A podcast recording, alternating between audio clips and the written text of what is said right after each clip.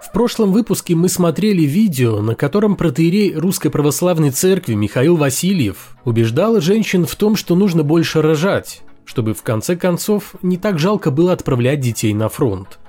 Мол, один ушел, 5 же еще осталось. В комментариях спрашивали, сколько детишек в семье служителя культа и каким своим отпрыском он готов пожертвовать ради интересов Родины, чтобы было не жалко. И вообще, каково отношение самого батюшки к войне? Ну или к тому, что войной считают, но не называют вслух. Михаил Васильев являлся настоятелем храма великомученицы Варвары и преподобного Ильи Муромца, построенного в конце 90-х годов по инициативе командования ракетных войск стратегического назначения.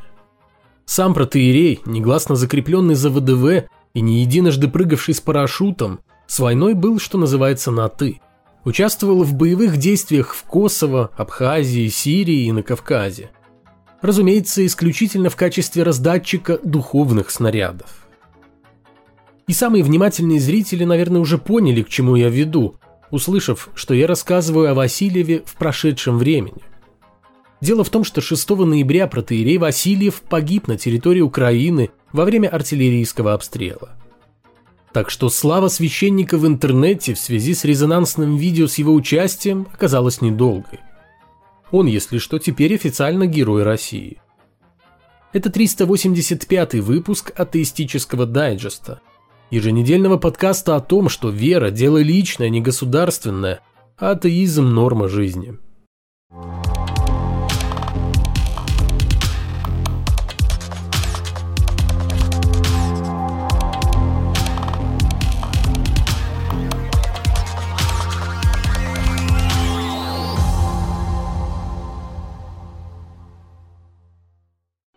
Патриарха Кирилла посетила очередная гениальная идея. На этот раз глава РПЦ предложил подробнее освещать в российских учебниках историю православной церкви. Гундяев посетовал на то, что по-настоящему ее изучают только в духовных семинариях и академиях. И поскольку история церкви переплетена с историей государства российского, а жизнь церкви влияла на жизнь всей страны, то главный служитель культа страны уверен, чтобы понимать историю России, нужно знать историю церкви. Понятно, что Владимир Михайлович на фоне небывалой благосклонности властей к РПЦ сильно разогнался в своих желаниях по максимуму урвать для своей религиозной организации всевозможных льгот и прочих выгод. Но у меня к патриарху встречное предложение, так сказать, от неравнодушной общественности. Вполне представить в учебных программах воскресных школ и духовных семинарий естественно-научные знания, в первую очередь по физике, астрономии и биологии, с обязательным изложением эволюционной теории как единственной, отвечающей реальности и научным данным. Ведь невозможно жить в мире, не зная законов, по которым он существует и развивается. Тогда и в учебниках можно будет более подробно рассказывать об истории православной церкви и, в общем-то, других религиозных организаций, как о пройденном этапе на пути человечества к получению объективных знаний об окружающем нас мире. Тот факт, что история церкви в определенной эпохе была тесно связана с историей государства, не значит ровным счетом ничего, потому что деятельность служителей культа всегда основывалась лишь на ошибочном представлении об истинности проповедуемых ими догм. Зачем нам ошибки прошлого? Нужно двигаться вперед, а с церковью, которая нашептывает власти и передает населению то, что ей уже в свою очередь нашептывают сами чиновники, едва ли далеко продвинешься в этих духовных потемках. Историю бесполезной организации, торгующей иллюзиями, изучать полезно, но, наверное, не в светских школах и не в светских вузах. И не в светских учебниках, если уж на то пошло. Следующая новость немного запоздалая, но при этом все еще актуальная. В начале этого года в Литве похоронное бюро, принадлежащее католической церкви, а если точнее, то службе экономов Вильнюсского архиепископства, продавала своим клиентам подержанные гробы. Ну, то есть уже бывшие в употреблении. Схема была очень простой. Родственникам усопшего предлагали к покупке вполне себе новенький с виду гроб, который, однако, не отправлялся вместе с покойником в кремационную печь, а благополучно возвращался в похоронное бюро, возможно, потому что был непригоден к сожжению, о чем прекрасно знали похоронщики. Там с него стирали имя отошедшего в мир иной и вновь выставляли на витрине со своей первоначальной ценой. Стоимость нового старого гроба составляла от 300 до 1000 евро, в то время как труп отправлялся на кремацию в простом картонном гробу, красная цена которому 16 евро. Загнанное в угол руководство похоронного агентства долго отпираться не стало и в свое оправдание заявило, что все гробы тщательно дезинфицировались и реставрировались. Вот только, как выяснилось по документам, в 2021 году реставрации подверглись только 4 гроба. Что случилось с остальными, общим количеством 150 штук, вопрос открытый. За один год на перепродаже БУ гробов и с Божьей помощью бюро могло заработать до 45 тысяч евро. Нет, ну а что? Тратиться на какие-то там гробы, когда на повестке дня стоит гораздо более животрепещущий вопрос – отправка в Царство Небесное. И поскольку главная цель – это конечный маршрут, а не способы его достижения, то на всяких там гробах можно и сэкономить. Похоронному агентству, а не родственникам усопшего. Директор бюро написал заявление по собственному желанию, а в церкви рассказали, что связались с людьми, которые были обслужены не полностью. А каким образом будет происходить компенсация? Сожгут еще раз, но уже в дорогом гробу, как положено? И как быть с тем фактом, что церковное похоронное бюро нагло обманывало людей? Ведь мы знаем, что врать по меньшей мере нехорошо, а в худшем случае вообще грех.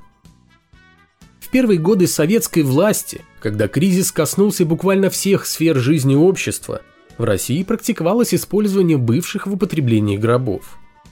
Например, многоразовые гробы вполне официально выдавались похоронным отделам Петроградского совета. В таких, мягко говоря, не очень дорогих гробах покойники благополучно доезжали до кладбища, а затем их дороги расходились.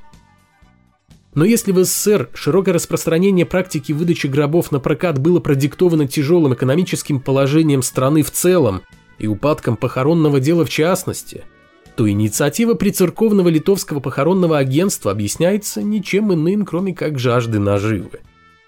А это уже плохо. За это Господь совершенно точно по голове не погладит. В последнее время Иисусом, Богородицам и прочим персонажам христианской мифологии приходится несладко. Порядком устав от многовековых и пустых обещаний церковников о загробной жизни и посильной помощи со стороны Господа при условии обильных молитв, люди все чаще предпочитают религиозности как минимум секулярность. Даже в Мексике стали покушаться на духовные основы, отчего почти не спят и плохо питаются расстроенные служители культа. В Верховном суде Мексики зарегистрирован иск о нарушении норм Конституции из-за размещения в общественных местах вертепов, декоративных объектов, изображающих рождение Иисуса Христа. Иск был подан против муниципалитета города Чучола в штате Юкатан. И что интересно, уже подготовлен проект, согласно которому, если он будет утвержден Верховным судом, сначала на территории муниципалитета Чучола, а затем по принципу прецедента и по всей стране будет запрещено демонстрировать в общественных местах символику какой-либо религии.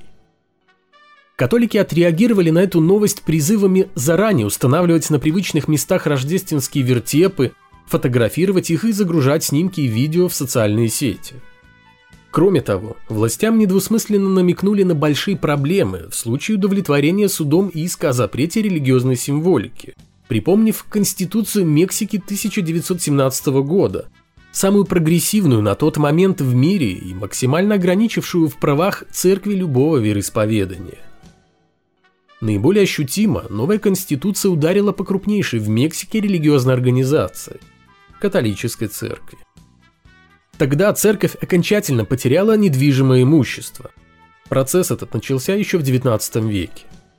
Все храмы были объявлены собственностью нации, которую представляет федеральное правительство. Монастыри закрыты, а католические ордена ликвидированы. Конституция запрещала религиозное образование, верующие могли собираться только в специально отведенных для молитв местах, священники подлежали обязательной регистрации, и им не разрешалось появляться в общественных местах в духовном облачении, а в своих проповедях каким бы то ни было образом касаться политических вопросов и тем более критиковать Конституцию или правительство. Кроме того, все служители культа в одночасье лишились избирательных прав.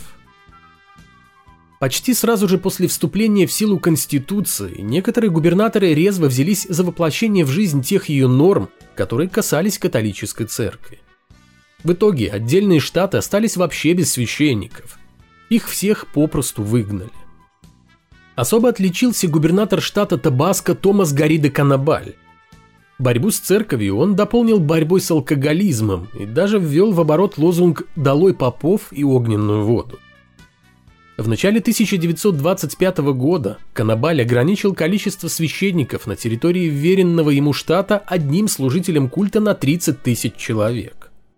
Таким образом, было известно точное число католических священников в штате Табаско. Их было ровно 6, и все они должны были быть коренными мексиканцами. При этом нужно понимать, что католическая церковь в то время не была невинной овечкой. В начале 20-х годов под ее крылом действовали общественные организации, занимавшиеся подготовкой молодежи к вооруженному сопротивлению против правительства. Свое черное дело, по цвету иезуитских монашеских рис, конечно же, потихоньку делали и религиозные школы.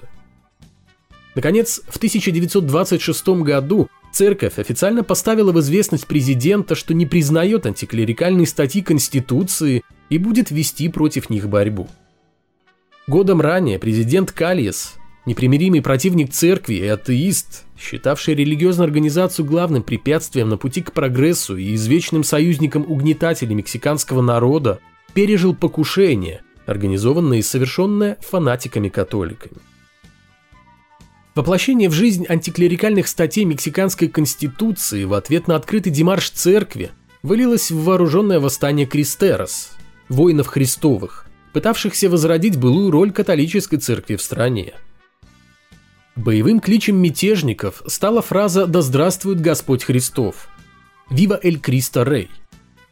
Аббревиатуру этой фразы, 3 латинские буквы, повстанцы нередко оставляли на телах жестоко убитых ими мексиканцев. Так к ним вскоре приклеилось название Кристерос, которые, несмотря на всю свою набожность, убивались не меньшей жестокостью, чем антиклерикальные войска, насиловали женщин и грабили все, что попадалось под руку. В 1927 году отряд Кристерос, руководимый священником Хосе Рейсом Веги, напал на поезд, перевозивший внушительную сумму денег. В качестве мести за смерть своего брата, погибшего во время штурма поезда, служитель культа сжег пассажиров состава живьем прямо в вагонах. Погиб 51 человек, среди которых были дети. Кровопролитие во славу Бога, во имя церковной недвижимости и ради привилегий служителей культа длилось долгих 3 года. Унесло жизни по меньшей мере 100 тысяч военных и гражданских и вынудило огромное количество людей бежать из страны. Воины Христовы потерпели поражение, а положение католической церкви не сказать, что сильно улучшилось. Религиозная организация была полностью восстановлена в своих правах только к концу 80-х годов. И, похоже, духовные последователи Кристерос готовы взять реванш уже в 21 веке. А все из-за своей врожденной тяги к религиозному эксгибиционизму, непреодолимому желанию по поводу, но чаще без такового, выставлять на показ свою веру. Пока в Иране идет борьба против религиозного диктата, развернувшаяся после резонансной смерти 22-летней Махсы Амини, арестованной и, скорее всего, избитой полицией за неправильное ношение хиджаба, совсем не сладко там живется и христианам. Угнетают их, как вы понимаете, опять не атеисты. В Иране безбожники сами персоны нон-грата, и, как оказалось, вместе с ними страдают и христиане, поскольку иранское религиозное большинство, мусульмане, не очень жалуют последователей Христа. Христиан в Иране по разным подсчетам проживает от полумиллиона до 800 тысяч человек, что составляет менее 1% от общего количества населения так называемой Исламской Республики, где по официальным данным 99,6% мусульмане, а ислам объявлен государственной религией. Опубликованный осенью этого года отчет британского правительства рисует поистине удручающую картину преследования христиан в Иране. Полиция время от времени проводит рейды по религиозным общинам, в ходе которых арестовывают попавшихся им под руку христиан. В 2020 году суд вынес приговор двум христианам – мужу и жене. Женщина получила 11 лет тюрьмы за создание и руководство домашней церковью. Мужчина также был помещен в тюрьму на 2 года за членство в этой самой домашней церкви. А про нарушение прав человека, про то, что в Иране достаточно быть христианином, чтобы вас арестовали, про тюремные сроки за исповедание религии Христа расскажите вот это все атеистам, которых не то что арестуют за открытое признание в безбожии, но и вовсе снесут голову. В буквальном смысле.